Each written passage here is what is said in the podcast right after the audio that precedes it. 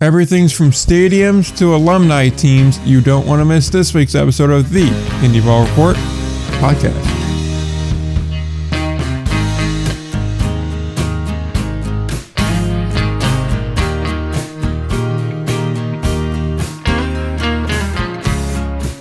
All right, we're back. Episode number 213 of the Indy Ball Report podcast. I'm Nick He's well, and uh, we have another week of a bunch of kind of little miscellaneous stories, you know, column A stuff, column B stuff. They're able to kind of group together into three or four main categories. So we'll go over all of that in due time. But uh, yeah, we that's what we have to present for you this week.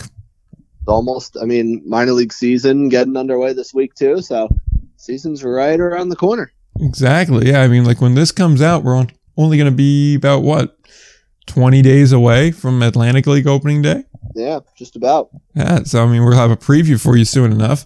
And also next week, we're going to have an interview too, but uh, we'll tell you more about that later on. So, we are reaching the end of the off season, but before that, we do have stuff to discuss, and that stuff is the 25th anniversary team. We have another two members of that for the Atlantic League, and these are two that I think more of our uh, general base is going to remember. Guys that played in Somerset, played in Long Island, played in Newark. So, you know, We'll open up with the 11th member of the team, and that is Victor Rodriguez. He has been named to the team, our 2004 Somerset Patriot a Newark Bear in 06 and 07, a Long Island Duck in 2009, and a Bridgeport slash York player for 2010. He won the MVP twice. Technically, one was a co-MVP, but still, I can well, count that as a one MVP. That is the most MVP awards in Atlantic League history. Only player with multiple MVP awards, as you could probably guess from that statement the all-time career batting average leader at a career 343 average, a two-time postseason All-Star, a 2014 All-Star, just normal All-Star as an All-Star game, and as we mentioned, a two-time Atlantic League champion in 07 with the Bears and 2010 with the York Revolution. He is the latest addition to the team, and I believe the first shortstop on the team as well.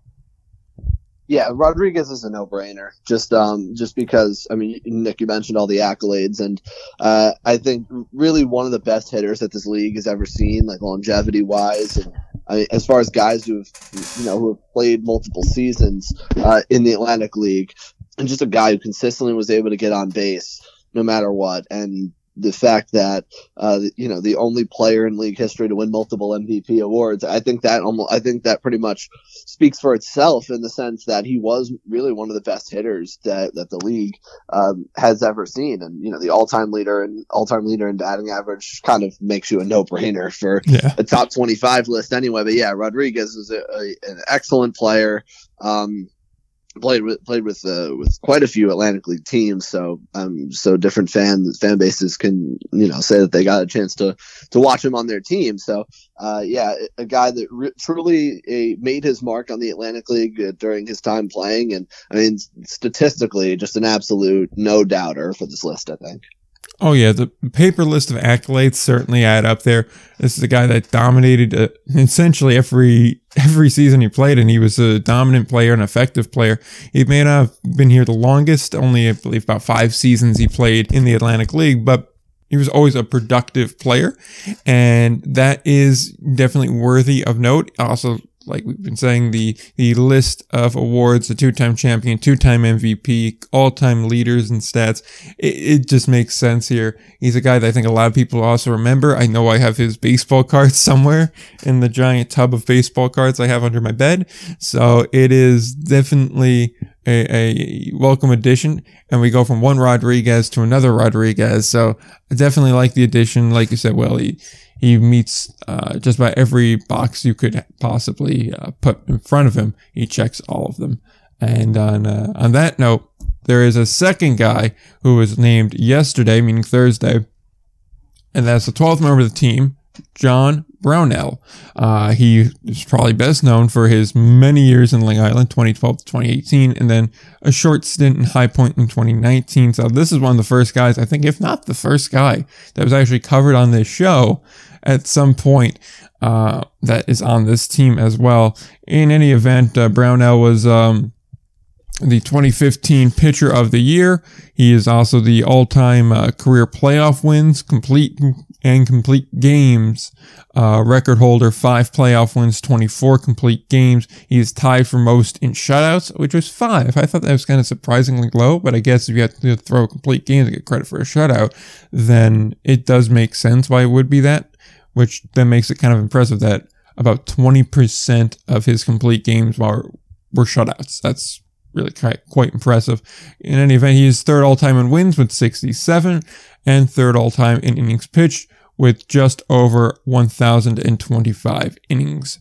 Uh, there is also one other accolade besides being a 2012 ALPB champion.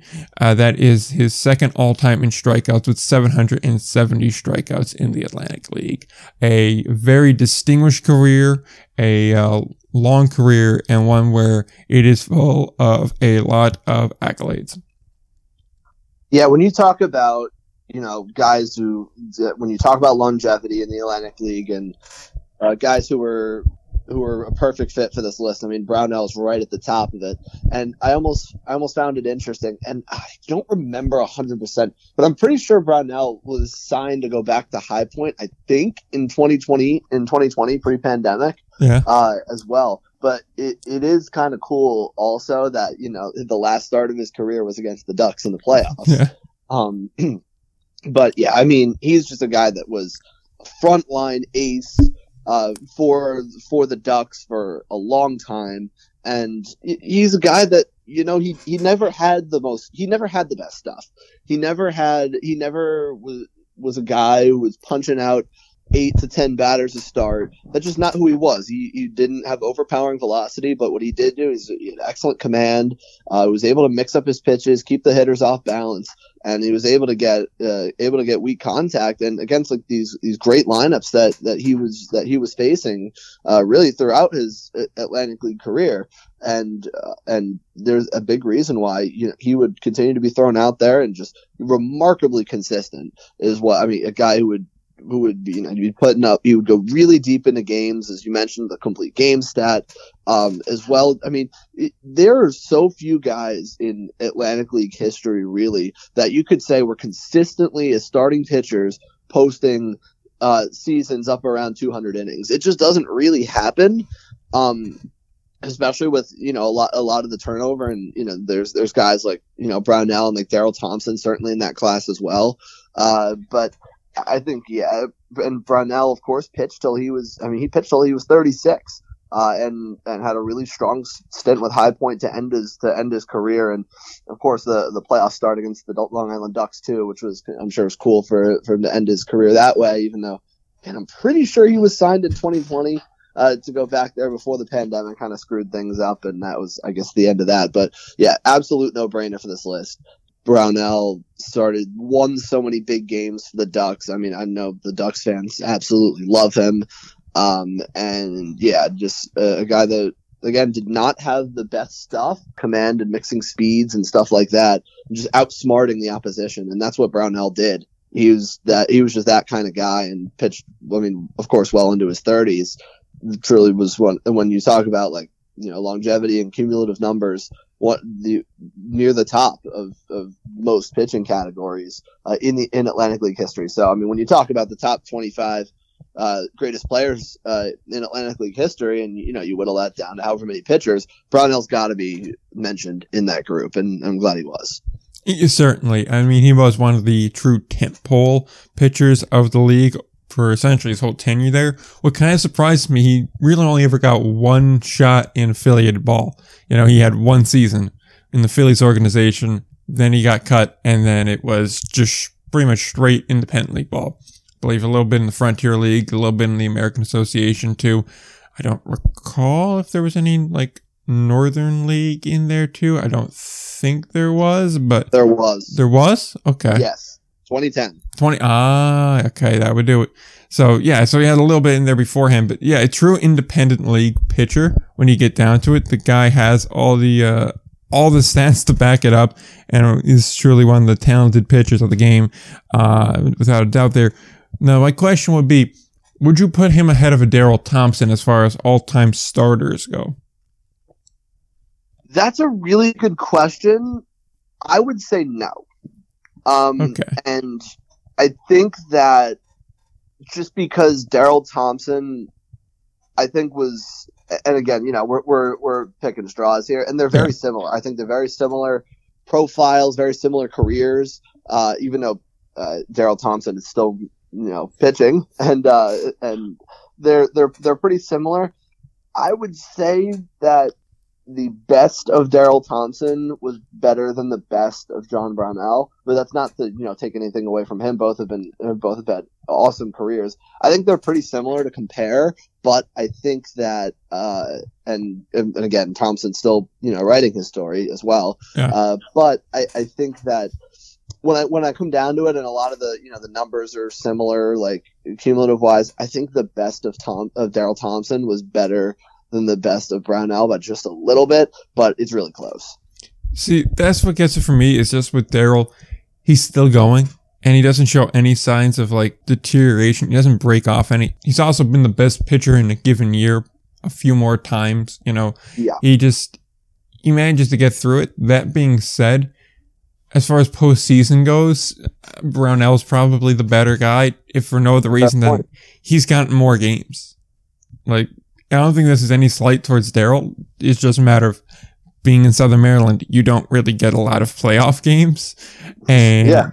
it, it's just the unfortunate reality. If Daryl Thompson was pitching for, say, Somerset or pitching for Long Island for the bulk of his career, then I think it's a lot more of a runaway in that favor because you have a bit more support around you. You're in a system which, you know, you, I don't want to say you're guaranteed a playoff spot. I mean, we saw this past year. That's not true.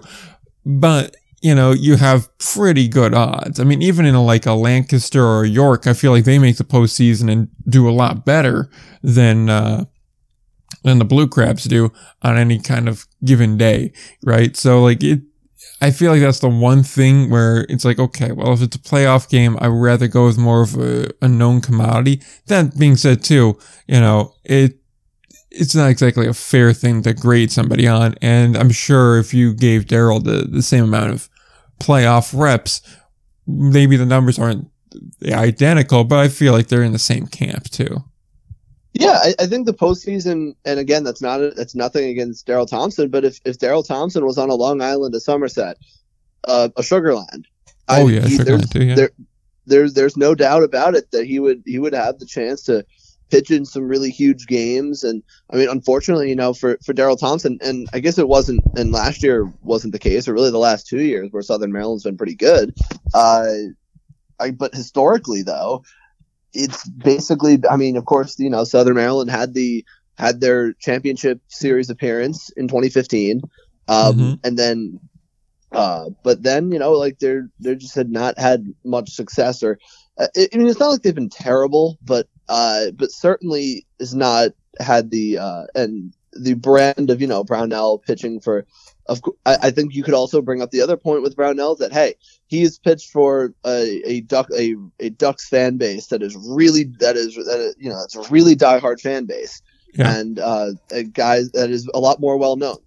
I hate to say it, but you know Daryl Thompson pitching in front of uh, a lot mostly empty ballparks uh, in, in Southern Maryland for uh, a lot a lot of his career, and you know I think that when when it comes to how fans think of it, uh, you know who who aren't as familiar with the numbers and the and you know the accolades and the stuff and stuff like that, probably more Atlantic League fans probably know John Brownell more than more than Daryl Thompson. Um, but I, I think that you know when you when you when it boils down to it, I would probably give the edge to Thompson, but it's close. It, it's really close, and I think that's whenever Daryl Thompson is, is done pitching, but I guess in like 2028, uh, when he, when he's retired after ano- soon? after winning his seventh straight Atlantic League Pitcher of the Year award at age 44, uh, then maybe we could have a different conversation. I just see it now. The Atlantic League Championship Series, that last uh, at bat, it's going to be like a 50 year old Daryl Thompson and a 60 year old Lou Ford just duking it out. I'm looking forward to that because that's the only way that can end. Exactly. Yeah. I mean, only way it can end. Yeah, and and in fairness to Daryl too, he's had to pitch on a field that was lit on fire, so that's another handicap working against him. You know, and it's fair.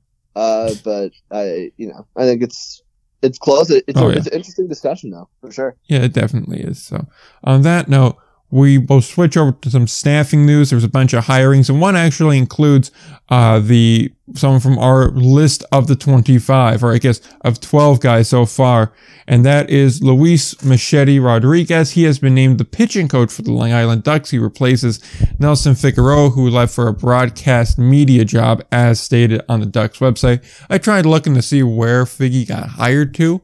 Uh, I couldn't really find it, at least not uh, with a quicker, I guess a quicker end of a Google search. I did a couple of them and I couldn't really find much. So, uh, yeah, Figueroa was supposed to come over. He was came from Staten Island to Long Island, or I guess back to Long Island, and now uh, he's out and Machete is in. I, I will say it is, I guess, interesting, but I guess it makes sense. You know that you have a uh, a catcher being the, the pitching coach. Yeah, Um, I guess it's a little. Uh, You could see it being fine. It's just like I don't know. I've never heard of it before. I guess also like you don't know what kind of options they have to with uh, with you know Figueroa leaving at this point. Uh, but I don't know. It's I, I'm interested to see. I mean, we've we've talked extensively about uh, about Luis Rodriguez. We I believe last week when yes, he was on the uh, when when he was on the uh, when he was on the the 25 on the top 25 list for the Atlantic League. Uh, but I don't know. It's it's oftentimes you could you may find that catchers know more about pitching than pitchers do. Yeah. So uh, I'm I'm interested to see how it goes. See, what I like about this hiring, because I really do like it, is that you got a guy that was a manager in this league not that long ago, you know, 2018 being his last year with that. And he was a coach before that, granted player coach, yes, but still a coach nonetheless. So you have a, essentially an extra manager on your staff, a guy that kind of knows what he's doing. And, you know, he's a well known enough guy, especially when he was in Bridgeport, which is just right across the sound from, uh, from the Ducks. So maybe you could draw some people in from that. I doubt that. That's not really what the goal of this is. It's just, I think it's a really competent signing. I like him as a coach. He did a lot of really good things with that Bridgeport team. A Bridgeport team that should have made the postseason in 2018, but because of the Atlantic League system of we just got to use half champions, they kind of got screwed. And in the end, he didn't get to take that team to the postseason in their last year, which could have been a really nice hurrah. We could have had a River City Rascals type moment before the Rascals did it. So it's a bit disappointing on that front. But overall, I think as a manager, there's enough there that prove that he's a good um, a good manager. And if you're a good manager, I got to assume you could be a good support coach, which is essentially what a pitching or a hitting coach is. They're a specialty coach that supports the team as a whole and it just feels like a really nice uh, addition to the staff. I, I really do like it. Now, is he going to be better than Figueroa was? I don't know. It's hard to say. But in the end, I don't think it's a bad hiring at all. I really do like it. Yeah, I don't think so. I don't think so either. It's um certainly interesting, and I, I think a guy who's you know who's been around the league for for quite a long time, but that managerial experience, I'm sure, all also does help, especially. And I know um, that'll help Wally Backman as well. Not that Wally Backman needs uh, a whole lot of help in ma- managerial wise, but uh, yeah, I think it's it, it's it's definitely an, an interesting hire. I'm I'm excited to see how he does. Yeah, absolutely there. And on that note, we will switch to a player coach still in the Atlantic League, and that is Ian McKinney. He has been added to Gastonia as a player coach. This was back in March. This was announced. I didn't see it actually listed on the website until yesterday, but it is dated for March 14th. So I suppose I just missed it, uh, which is my bad that we didn't get to talk about this sooner. But in any case, uh, Ian McKinney, a former Cardinals slash Mariners farmhand, got as high as AAA, spent some time in Sioux City in 2018, was with the Honey Hunters last year. So he is kind of a known uh, commodity, I guess. Uh, he's being added, so he's going to be playing a little bit. He's going to be coaching the pitchers. Uh, it'll be interesting to see how this goes. He seems like a all right pitcher himself, but hey, if they like him and they think he can be a good coach, why not? Yeah, I can't really speak to how good of a coach he is, but you know, he's a guy who's been around a little bit and pitched in affiliated ball for for quite a while. I mean, it, the one thing in Gastonia last year, he had his struggles for sure. Yeah. Uh, 540, 540 ERA and 14 starts. I don't know. I, I think that if it's something to bring him back, and you know, to be honest with you, I don't know how picky certain uh, certain teams can be pitching wise. You know, Yeah. so I think that if As far I can't really speak to him as far as you know how good of a coach he is, but I think that uh, I think anytime you can get a guy with double A, triple A experience, especially in this era of Atlantic League pitching, I think you got to go for it uh, and and do what you got to do uh, to get him in. So uh, I don't know. Yeah, it- it's it's him being a player coach is, is certainly interesting, uh, but he seems okay. I mean, he's also a younger guy. He's under 30, I believe about 28 right now. So it helps to have kind of a younger guy on the staff, I think, maybe just to relate to guys, kind of like know how they came up in, you know, professional baseball on the college level. So that way you can kind of be like, all right, I know you probably did something similar to this. So try doing this. This is how you may want to improve it, or just knowing how to talk and communicate with them, how to build a re- uh, relationship or rapport with them. You know, it it feels like that's just something nice to have on the staff, and the fact that he can kind of go out there, go through the grind with them, I think maybe helps relate a little bit more. Maybe makes it seem like okay, he he knows the struggle. He's not far removed from it because he's still doing it. So I think that's certainly a positive as well. Uh, like you said, I can't really talk to his coaching uh, abilities either, so it's hard to say more than that. But it's an interesting hire. Uh, at the very least, they have a talented arm still on the staff. So uh, even with some struggles last year, he seems like a solid enough player. So we'll be we'll watch to see how that goes. And certainly Gastonia, if they could repeat their success from last year, would result in a pretty solid year, uh, given given the results of being one of, if not the best team in the Atlantic League last year. That's true. So that's certainly a positive there. Uh, on that note, we go to the last of the coaching hirings. This was in the Pioneer League. This is over in Glacier with the Ridge Rangers, and this is Michael. the what? I mean, aren't they the Ridge Rangers? The Range Riders. Range Rider. Uh, I knew. See, I always get them confused because I just see RR, and the fact that their name's Glacier, it it's it messes me up. Like at least get one of them right. At least get one of the names right. I'm getting flamed on my own show. Oh, this is two. horrific. This is horrific. My God. Well, well, fine. I'm just going to refer to them as Glacier from now on because it's going to work easier. And technically, I did get one right. I got the name of the place right. okay, that doesn't count. All right, well, fine then. Well, we'll take it out with Michael McDonald, his new baseball analytics and performance science guy. He's going to oversee all the data tracking, performance tracking. So he's going to collect data. He's going to track it all. It's at Flathead Field, which is the lone ballpark in the league with uh, Trackman and Yakkertech. He's got a bunch of other accolades. It's listed in the release. It's a technical coordinator at uh, Chanticleer's Baseball. So I assume that meant Coastal Carolina because he's also worked at Coastal Carolina in the past. So I'll assume it's the same, you know, thing. It could be different. I don't exactly know. All I know is he worked in the Mexican League. He worked at AAA. It has actual bench coach and hitting coach experience. Granted, as an intern or interim uh, coach, granted, but still, nonetheless, counts. And overall, he has a pretty robust resume. I really do like it. I'm kind of surprised he's on the Pioneer League with uh, this kind of a seemingly decently built resume, but like, hey, good for him. So he's in Yeah. Glacier because that's what we're going to call it from now on, or at least what I'm going to call it.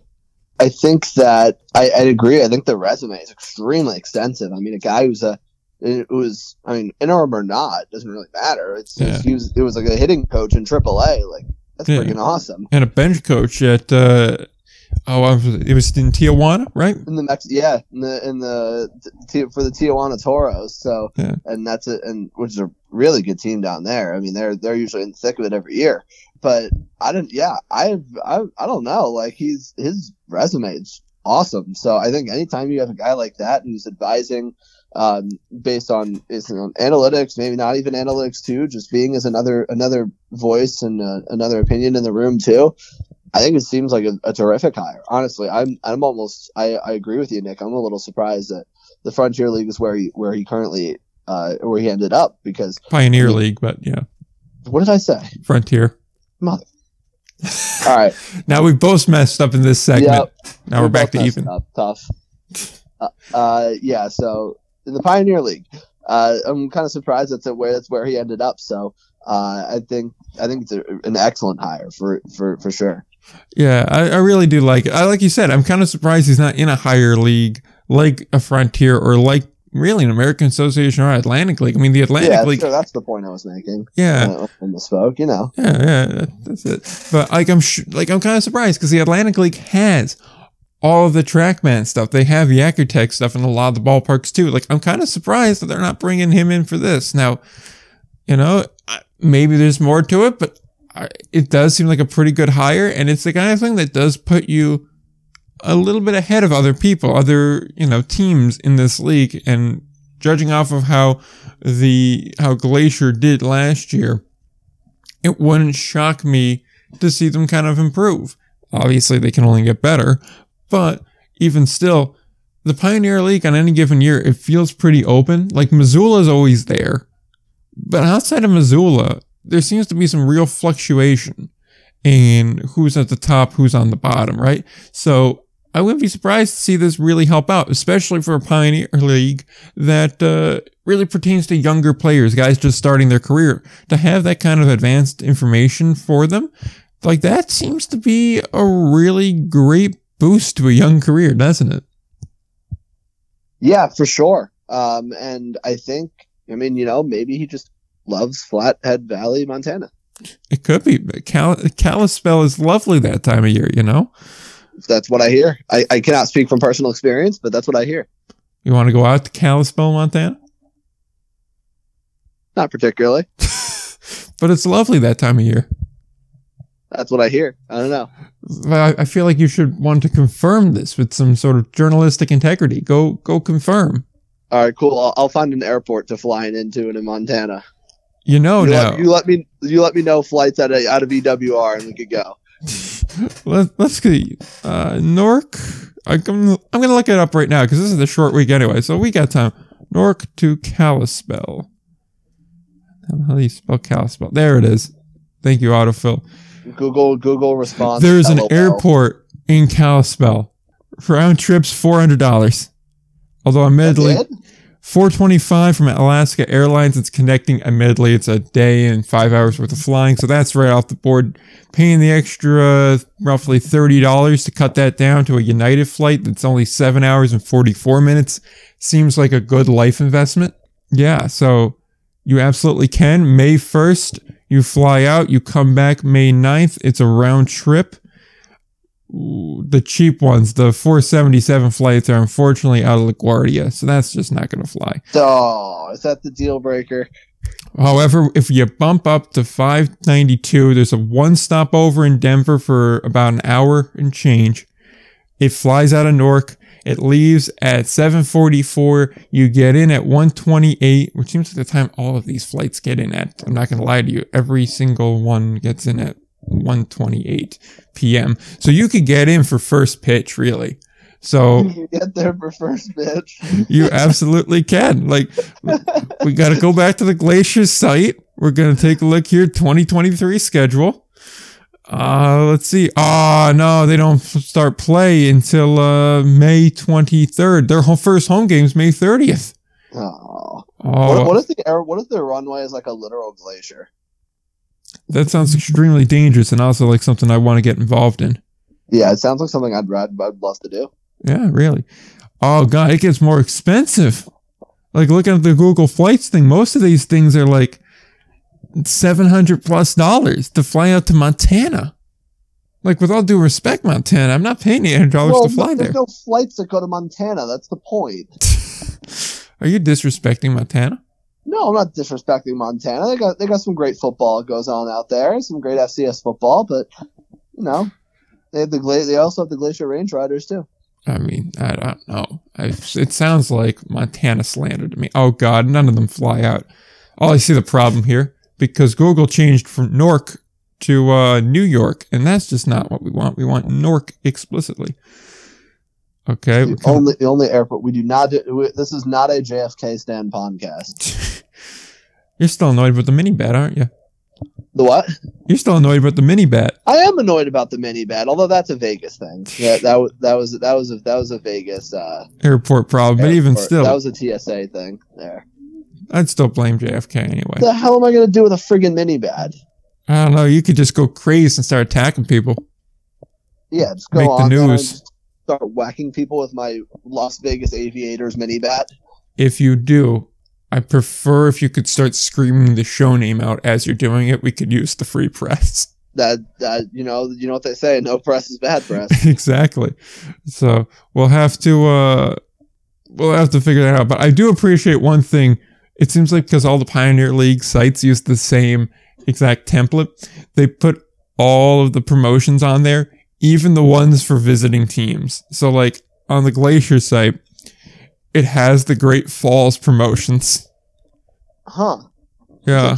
Which I gotta say, if you are in Great Falls, there are some good promotions opening weekend. There's a hat giveaway. There is a uh, the opening day one where they're giving away magnets and wooden nickels. I'm not really Okay. sure what, what you're gonna do with the wooden nickel, but whatever. Uh, there's a T-shirt giveaway, a brewing night. There's some positives here. And then, uh, yeah, actually, I'm I'm only seeing visiting promotions. That's I like that's something that we want to address. But yeah, so there's there's options there. But in any case, so that's the last of these hirings. Now, let's say you wanted to go to the ballpark in Kalispell. You wanted to go to Flathead Field. Well, you can't go to Flathead Field because as we shift to stadium news, the naming rights got sold to Glacier Bank. So now it is Glacier Bank Park, and it's going to be that way until 2023. It's a 10 year deal. There's nothing really important about that, but I feel like you should know it. And we were tight on news this week, so now you do know it. there you go. So I would plan a trip to uh, Glacier Bank Park if I was you. Maybe not if you're on the East Coast though. It's, it's going to run you about 700 a head for a round trip ticket. So And that's the content people come to learn. this is exactly what they're here for. They're here to learn about Kalispell, Montana, and the great things going on there with their baseball team. Exactly. So, uh, likewise with Great Falls, we just mentioned them as well. They're getting a brand new playing surface. It's going to be a grass surface. This is new. Normally we see these, uh, uh, what, what do we call them? AstroTurf, but they're not AstroTurf, just regular turf fields are normally what's being put in now. So you could do a lot of different events, which is really what I would think in Montana you'd want to put a field in that uh, maybe isn't grass that dies in the winter. Um, it could take a little bit more of a beating, but that's, uh, you know, that's a decision there. But one thing I found that was very interesting about this, uh, I guess a little YouTube video that explains all of this. You know, when was the last time they replaced this field? When 60 years ago. 60 years ago. That's what the video said. Video said 60. News reports at 60. Sheesh. So, bravo to that field staff, man. I mean, like, the grounds crew does a hell of a job. They managed to maintain this thing for 60 years. Six zero. Oh, that is that is awesome. Yeah, so good for the Voyagers. They're going to get a new field to play on, and I think it is almost certainly well deserved. So good for them. For sure, yes. Yep, they tore everything up, so it's just dirt right now, and they're going to put down a new turf there. Although I feel like that's the kind of thing you may want to. It's see, what's weird is normally you do grass and stuff in the fall because it grows better. But that's really just for lawns and not baseball fields. But I gotta imagine grass science is similar. But the winter's also harsher in Montana, so I'm not sure if you want to do that before the winter, and that be why they're doing it now. I would have no idea, to be honest with you. We need a grass scientist, is what we need. First, we need an Audubon enthusiast from last week, which we never got. And now we need some sort of grass scientist. I don't know what the exact term would be. Um, if anyone knows what the exact term for grass scientist would be, please contact the show. But, or if you're a grass scientist, please contact the show. I'm very interested in this now. Uh, but I'll probably forget about it, so maybe I'm not that interested. In any case, uh, Lexington's also doing ballpark upgrades too. Uh, they're going to be extending the netting around the stadium, putting a playground in, upgrading some viewing decks and some hospitality areas, and doing some new suites as well. If you want to see renderings of all that, linked in the show notes, you can take a look at it. It looks nice, but renderings always look nice. We'll see how it comes out, and uh, we'll see if that helps attendance. But um, I'm sure our friend Ryan would have a lot of thoughts on why attendance in Lexington is up and down, to say the least. I'm sure I'm sure he would, but you know, I think I mean playground sounds fun though. it definitely it could be like Rockland with their Yeah. playground area, which definitely doesn't lead to any annoying nights there. That's true. So we'll never we'll, we'll see how that turns out. Uh, last piece of serious uh, stadium news: uh, Go Market Park, the Charleston Dirty Birds ballpark, is now cashless. Uh, if you have a credit card, a debit card, or use mobile payments, like you know, paying with your phone or watch or something like that, you can do that. That'll be fine. That's pretty much anywhere you can buy stuff. So, team store, one of the little cart areas on the, uh, on I guess the the open areas on the. I'm blanking on the name of it. Uh, con- concourse. That's what I'm thinking of. Any of the stands on the concourse, concession areas, all that. You can use a card or a mobile payment device. If you have cash, you can exchange it for a cash card, which essentially is just a Team Ran debit card. So yeah, if you're kind of weird about that and don't want to use a card for whatever reason, there's your other option. I don't imagine this is going to deter anybody. Um, but I imagine a couple people will complain about it because they think they're special. Um, so yeah, there's that. I haven't used cash in quite a long time, to be honest with you. So that doesn't bother me at all. Yeah, I, I just don't like cash. It just feels like a worse version of a debit card, and a debit card's a worse a worse version of a credit card. So it just kind of defeats the purpose. I just want to know: Can I use Google Pay here, or is that just not a thing? We don't want to go down this road.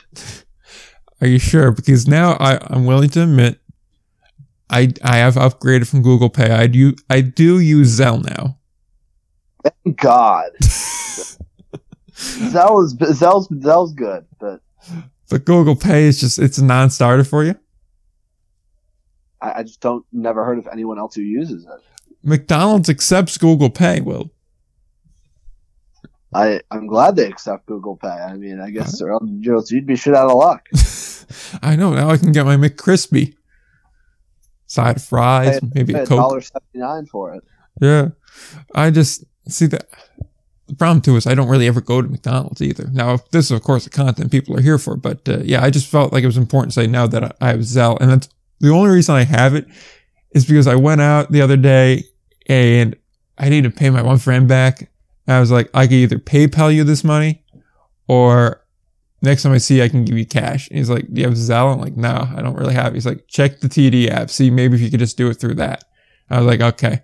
And I was like, Hey, look, it's actually in the TD app. Let me see Yeah, how much would, would work we go into setting this up.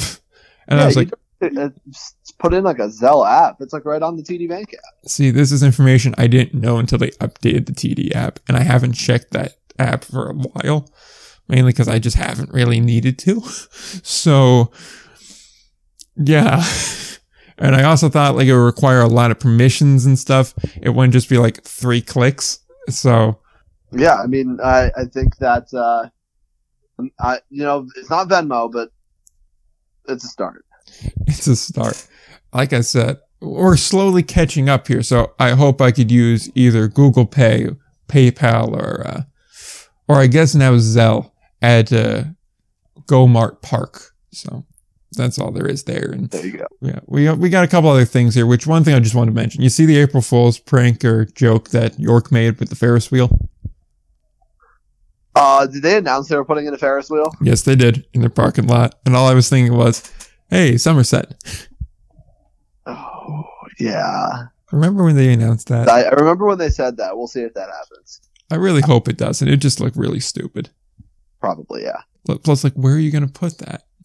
Like, where are you going to put it where it's not just obnoxiously stupid? Plus, like, who wants to ride a Ferris wheel where your view is like a ballpark, a shopping center with a Home Depot and a Target, and 287? Like, just imagine going up. Oh, it's a beautiful sunny day. Hey, look at all the tractor trailers on 287. Go right back down. I Come can back. see South Bound Brook from here. it's great. Hey, look, I can see that guy that broke down over there. I can see the QuickChek on Main Street. Ooh. It's just such, it's so beautiful this time of year. Hey, look, that guy's picking up all his mulch for the season. like, come on. Like, it would be cool if there's a baseball game going on, but I gotta imagine they're not running it during a baseball game. And even then, the novelty wears off very quickly. Yeah, probably But- not. But yeah, it would be kind of fun though, if for nothing else. But yeah, so York was joking about that. They were like, the London Eyes are inspiration. I'm thinking, you sure it's not the team that was in the league you were in that's like four hours up the road? That wasn't your inspiration? Yeah, exactly. But like, whatever there. Only little bit of news that we have left to add for the week.